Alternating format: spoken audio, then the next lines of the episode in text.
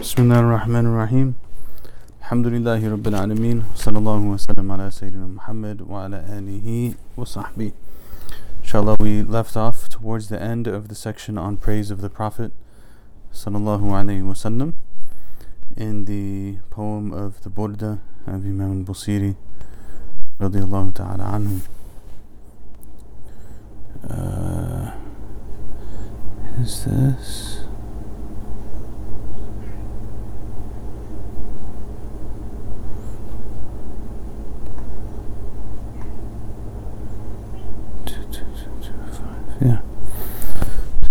so um,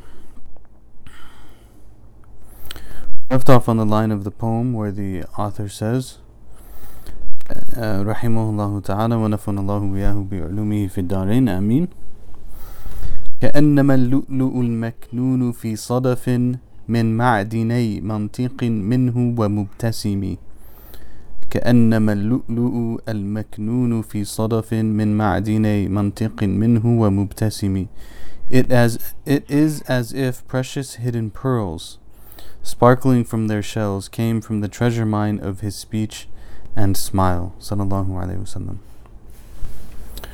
Um, so the commentator, rahimahullah, says the following. Here the author, may Allah have mercy upon him, completes the meaning of the preceding couplet. In other words, if you were to meet this magnificent prophet and noble emissary, sallallahu alaihi wasallam, your mind would be bewildered and dazzled on account of his tremendousness and awe. And if you were to encounter him by himself, it would seem to you that he was standing in the midst of a vast and powerful army. And if you were to keep his company and sit with him, you would find his speech the sweetest, his expressions the most eloquent, his words the most expressive. So this is now related to this last one, which in the previous descriptions relate to the lines of the poem before him. In some he was the mo- uh, before them. In some he was the most eloquent. In some he was the most eloquent of humanity. Sallallahu alaihi wasallam. The Prophet wasallam was truly miraculously exemplary in his speech. Wasallam. And this is something that really um, deserves consideration. And for us ourselves, um, something to consider for ourselves.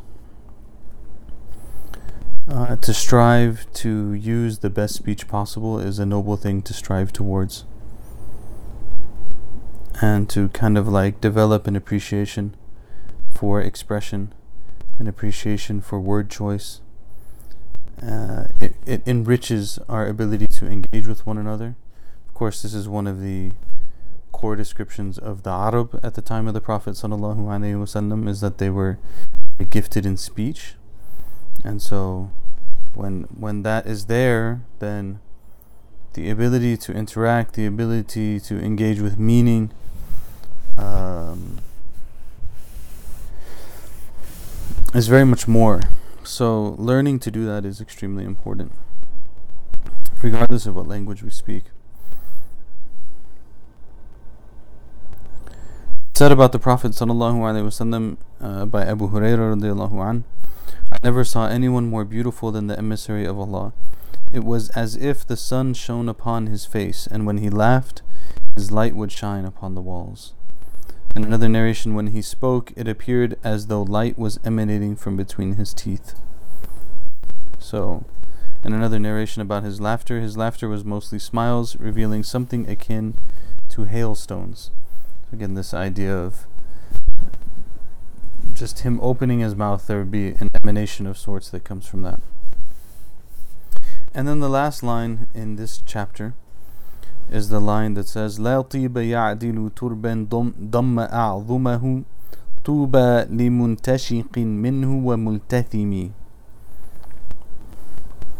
لا طيب يعدل تربا ضم أعظمه طوبى لمنتشق منه وملتثم No perfume can match the ground that holds his bones.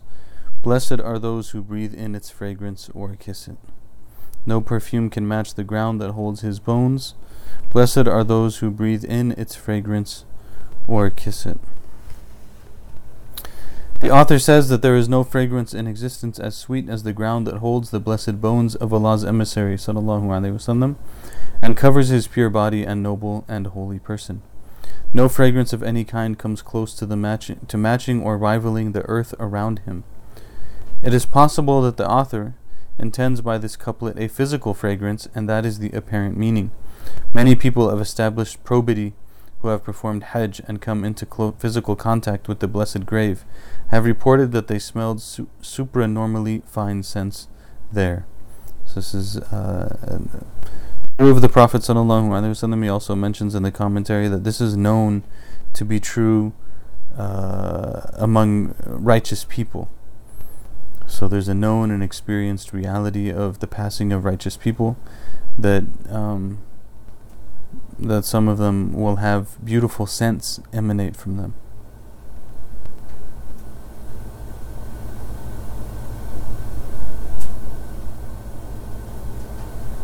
And he says, and mm, of course, what's more befitting, or who's more befitting, this righteous person or the Prophet wasallam, to have such a scent come from him?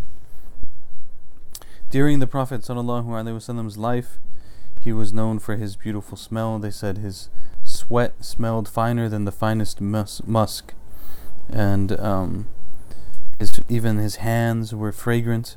That if someone, if he put his hand on someone's head, sallallahu alaihi wasallam, then their head would smell like that. So you would smell that beautiful sm- scent on on their head afterwards. Uh, the palms of his hands were more fragrant than fine musk and ambergris. It was as if his hands were those of a perfumer. Whenever anyone shook his hand, his fragrance would remain with them for the remainder of the day. If he patted a child's head, that child would be distinguishable, from other children. So this is the Prophet sallallahu alaihi wasallam. Uh, when the Prophet ﷺ passed away, there was nothing unpleasant that appeared from him as typically appears from the deceased was fragrant in his worldly life and after his passing. In some, Allah scented the cosmos with his gentle breeze, and everything was perfumed by him. Hearts drew sustenance from him and were made agreeable, and souls inhaled his sweet aroma and were expanded. Certainly there is no match or rival to the scent of the earth that contains the Prophet's blessed bones. That is a unique favor granted by Allah subhanahu wa ta'ala.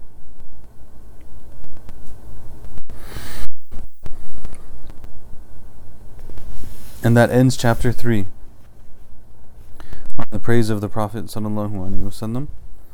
and brings us into chapter 4. Brings us into chapter 4, which is on the Prophet's birth. Prophet's birth. Um, perhaps it bears noting that uh, the Burda in many ways is could be considered a Mawlid poem.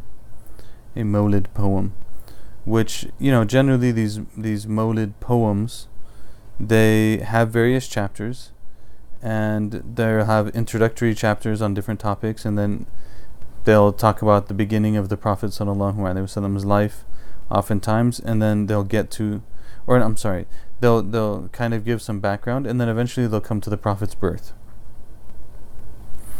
And oftentimes in these poems when people recite them in gatherings um, and the question of you know making dhikr in congregation is uh, it, its own question that can be dealt with later. You can read about it, you can do whatever, but uh, I find it fascinating, for example, that people who don't look disfavorably, they look disfavorably upon dhikr in a gathering, but they'll go to like a uh, uh, who's the famous singer now, Maher Zain they'll be at a conference and Maher Zain will have the entertainment session and all that he's doing is singing poetry praising the Prophet sallallahu alaihi wasallam, which is the same thing as singing the burda.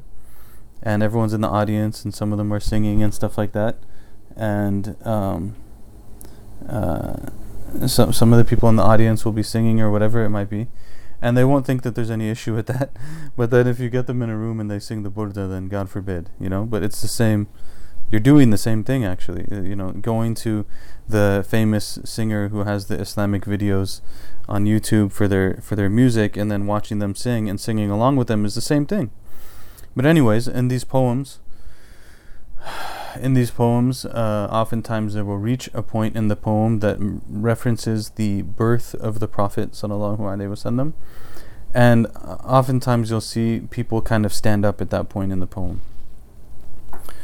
Uh, the point of standing up in that poem is to at that point in the poem poem is to uh, honor like the way that you would stand up when a righteous person comes into the room or a noble noble person comes into the room. When you get to the part of the poem that mentions the Prophet wasallam coming into the physical world, then people will stand up for that part because he's come into the physical world. So you stand up for it just like if a noble person came into a room, you would stand up for it. That's what it is. It's not. It doesn't need to be made into more than that. Uh, wallahu alam. But anyways, that brings us to chapter four chapter 4 on the Prophet's birth sallallahu alaihi wa alihi wasallam where the author says أبان مولده عن طيب عنصره يا طيب مبتدئ منه ومختتم أبان مولده عن طيب عنصره يا طيب مبتدئ منه ومختتم His birth made the purity of his pedigree evident. Oh, how pure were his beginning and his end. I think what's interesting about the second half of the poem is that like the section praising him ends with mention of the nobility of his grave. And the section talking about his birth begins with talking about how the be- the beginning and his end were pure, sallallahu alaihi wasallam, and that what happened at the time of his birth made clear his pedigree. His pedigree. This is a good word. Um,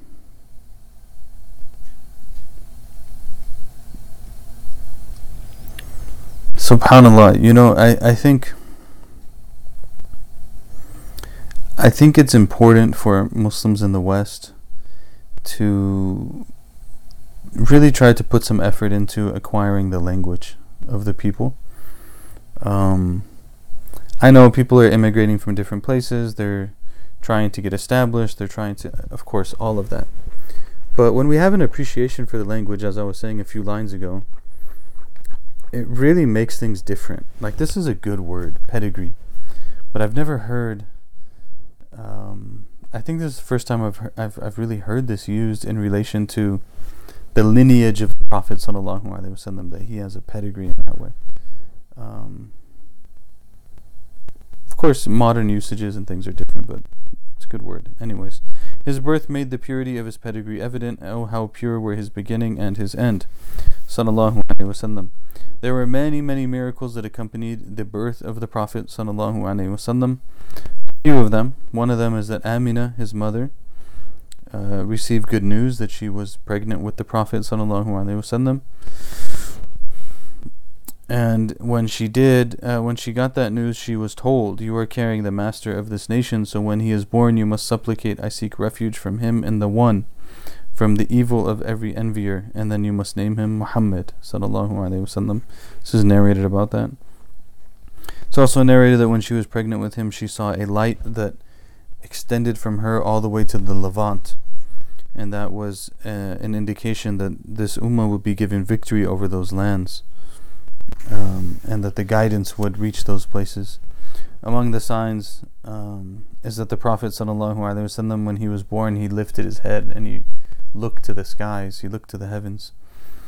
Um, Umm Uthman ibn Abil As, she says that, that she saw the stars drawing near and light manifested during the Prophet's birth until all that she could see was light.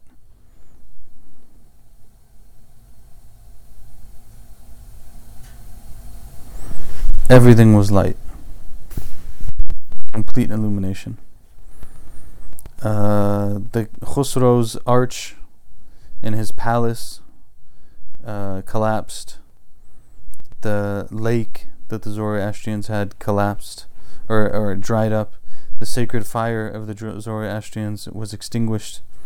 Um, an idol of the Quraysh kept falling. Um, many, many different things happened in the time of the birth of the Prophet sallallahu alaihi wasallam.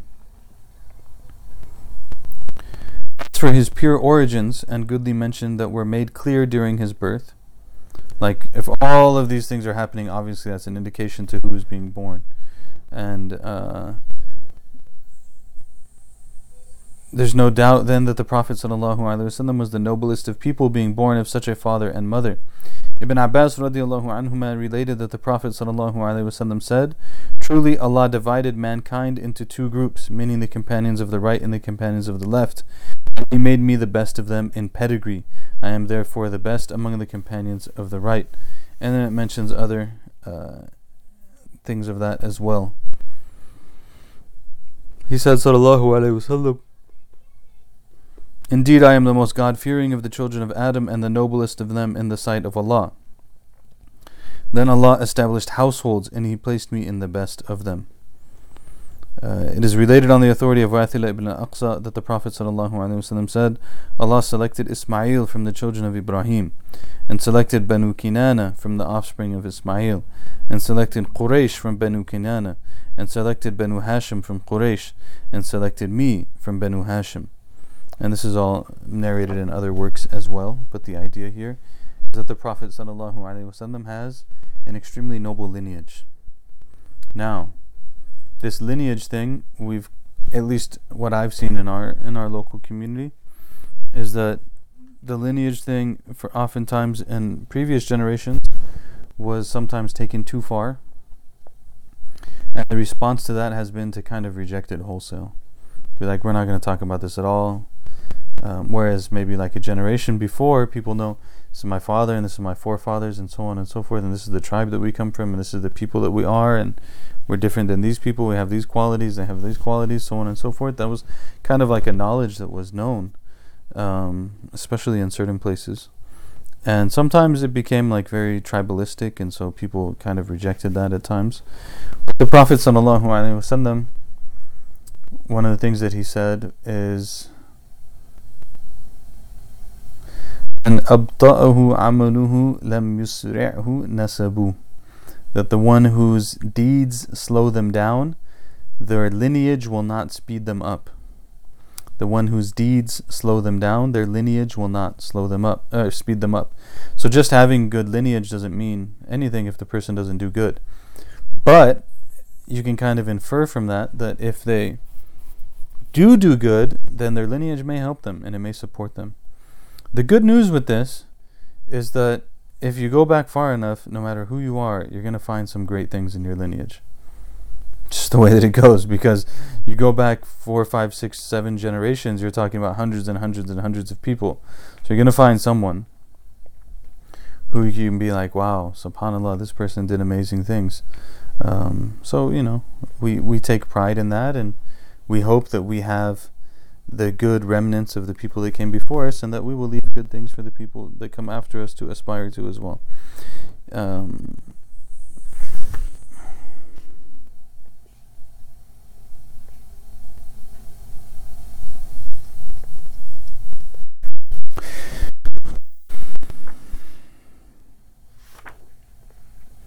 Ibn Abbas anhuma narrated that the Messenger of Allah wasallam said, Allah caused me to descend to the earth while in Adam's loins. So the nur, the light of the Prophet wasallam, is passed actually from generation to generation. Hmm. Then he placed me with Nuh, then he placed me with Ibrahim, then he placed me with Ismail until, until, until, until.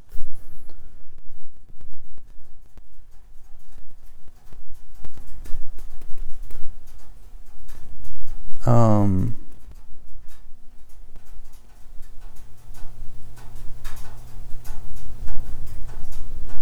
that line.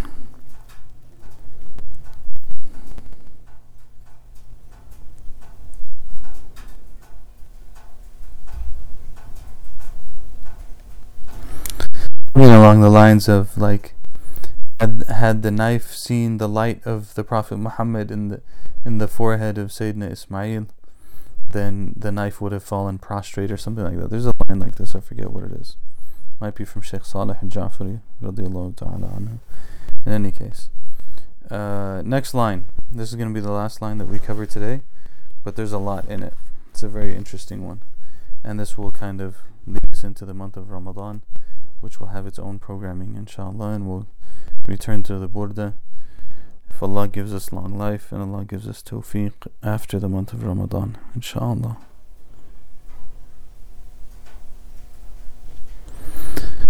يوم تفرس فيه الفرس أنهم قد أنذروا بحلول البؤس والنقم. يوم تفرس فيه الفرس أنهم قد أنذروا بحلول البؤس والنقم. والنقم والنقم sorry والنقم. On that day the Persians intuited, intuited that they had been warned of looming misery and retribution. On that day the Persians intuited that they had been warned of looming misery and retribution.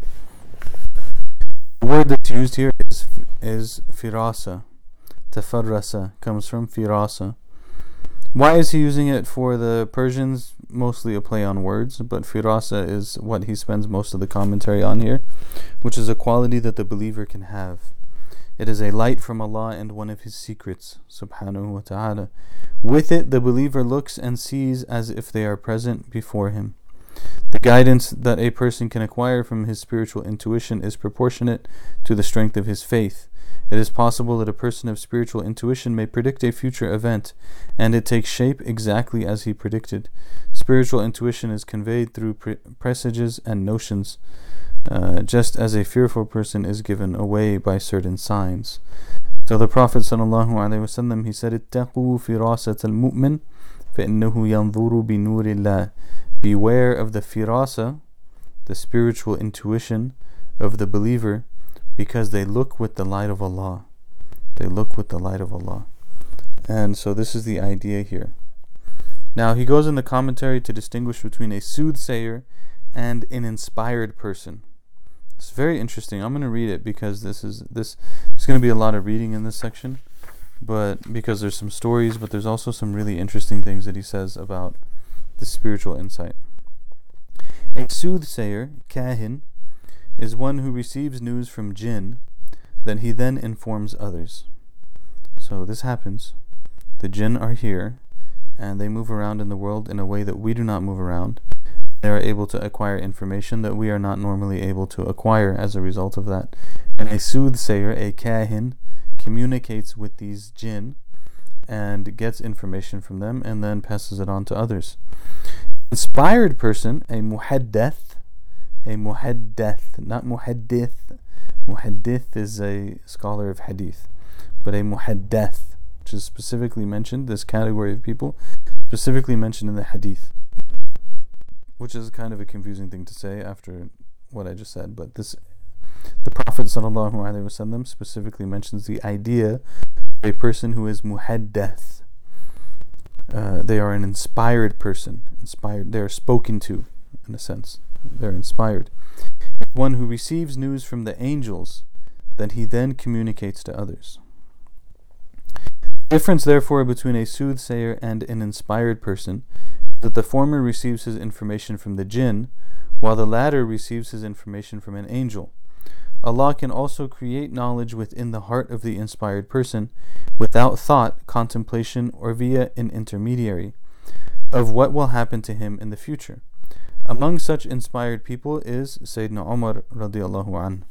And this was, uh, you know, the story is going to come, but the Prophet sallallahu alaihi wasallam specifically said about Sayyidina Umar that in the people before you there were people who were muhaddath.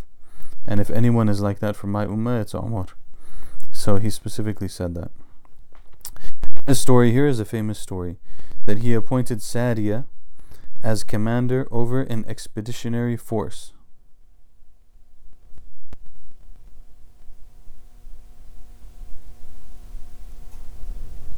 Uh, appointed Sariya as a commander over an expeditionary force.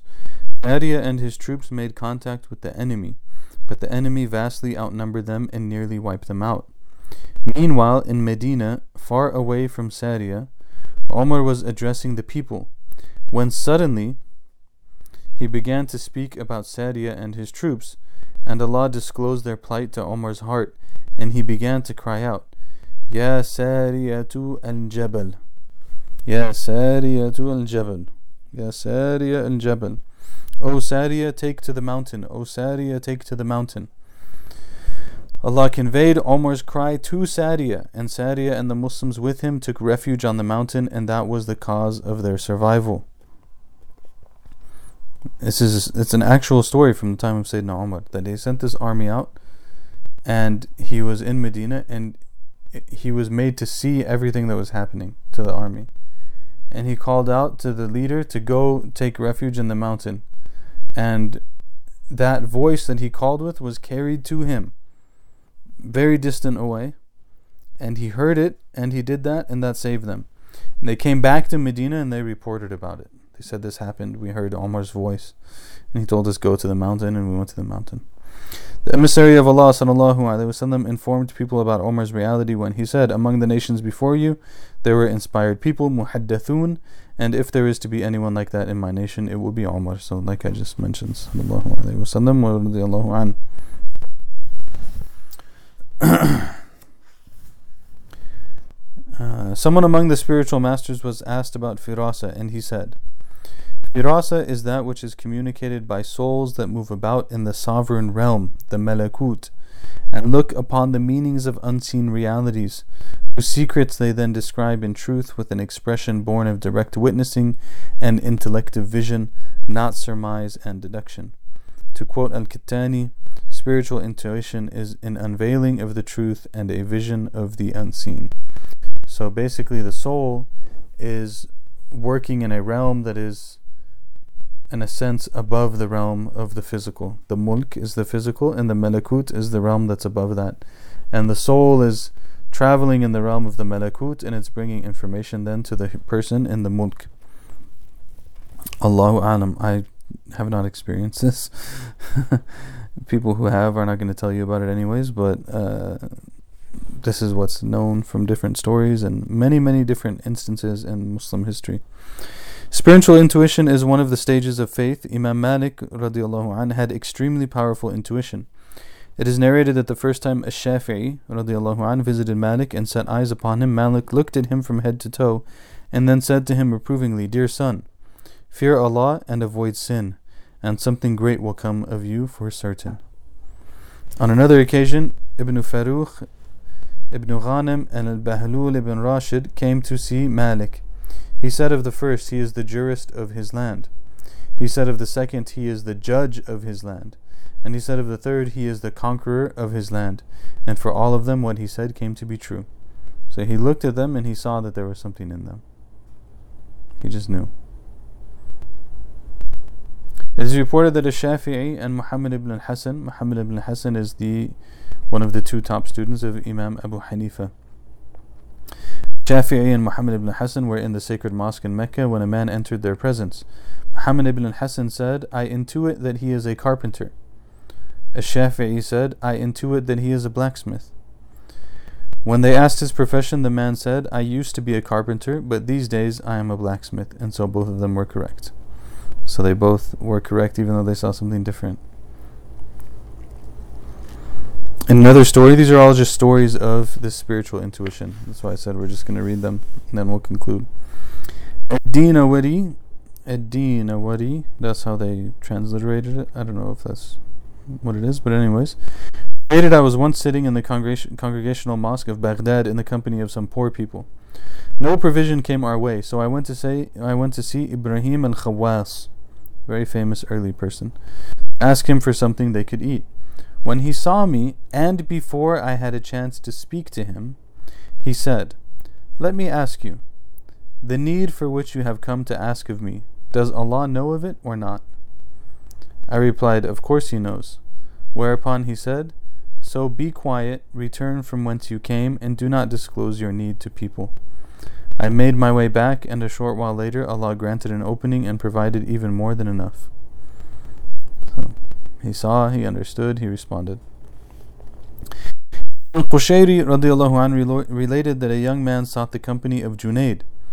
Junaid's companion said to him, O master, this young man possesses firasa and can read other people's thoughts. When Junaid learned of this, he asked, What is it that people say about you? The young man said to Junaid, Think of something. I have done so, said Junaid. The young man told him, You thought of such and such. Junaid replied, No. The young man told him, Sit down and think of something else. Junaid said, I have done so. The young man told him, You thought of such and such. Junaid replied, No. The young man said, Sit down a third time and think of something. Junaid replied, I have done so. The young man said, You thought of such and such. Junaid replied, No. The young man exclaimed, Glorified is Allah, Subhanallah. You are a truthful man, and I do not belie my own heart. So he's saying, I know that you're a truthful man, but I also know that what's in my heart is true. At which point, Junaid said to him, You were correct all three times, but I wanted to test you in order to see if your heart would change. And in the commentary he says, But isn't that lying? He says, No, it's not lying because Junaid meant no, I'm not going to tell you. He didn't mean no, you were wrong. He meant no, I'm not going to tell you. so it's like a little tricky, but he wanted to see is his heart going to stay the same or not, and it stayed the same. So this is again an example of this firasa. It is also related that As-Sari As-Saqati said to Junaid, Go out and preach to the people. As-Sari was the sheikh of Junaid. I believe he was his uncle. And he was his sheikh. So Sari As-Saqati said to Junaid, Go out and preach to people. At the time, Junaid had a fear of speaking in public because he did not consider himself worthy of the task. Junaid said, One night, however, which happened to be a Thursday night, I went to sleep and saw the Prophet ﷺ in my dream. And he instructed me, Go out and preach to people. When I woke up, I quickly went to As-Sari's house and knocked on his door. After he came out and looked at me, so he came out, he looked at him, and he said, He asked me before I had a chance to inform him. So you did not believe me until you were ordered. Meaning by the Prophet. So you didn't believe me until you were ordered? He said yes. the next day I went out to the Friday congregational masjid and news had spread that I was going to speak. And so Junaid began to speak. When a Christian youth in disguise approached him and said, Master, what is the meaning of the words of Allah's emissary? Beware of the believer's spiritual intuition, for he looks with the light of Allah. So what happened? He goes to this oh, gathering, he speaks, gives his talk or whatever. A Christian is disguised as a Muslim and comes up to him and asks him, What is the meaning of the statement of the Prophet ﷺ, Beware of the firasa of the believer because they look with the light of Allah. Junaid lowered his head for a while. Then he looked up and he said, Embrace Islam, for the time of your Islam has arrived.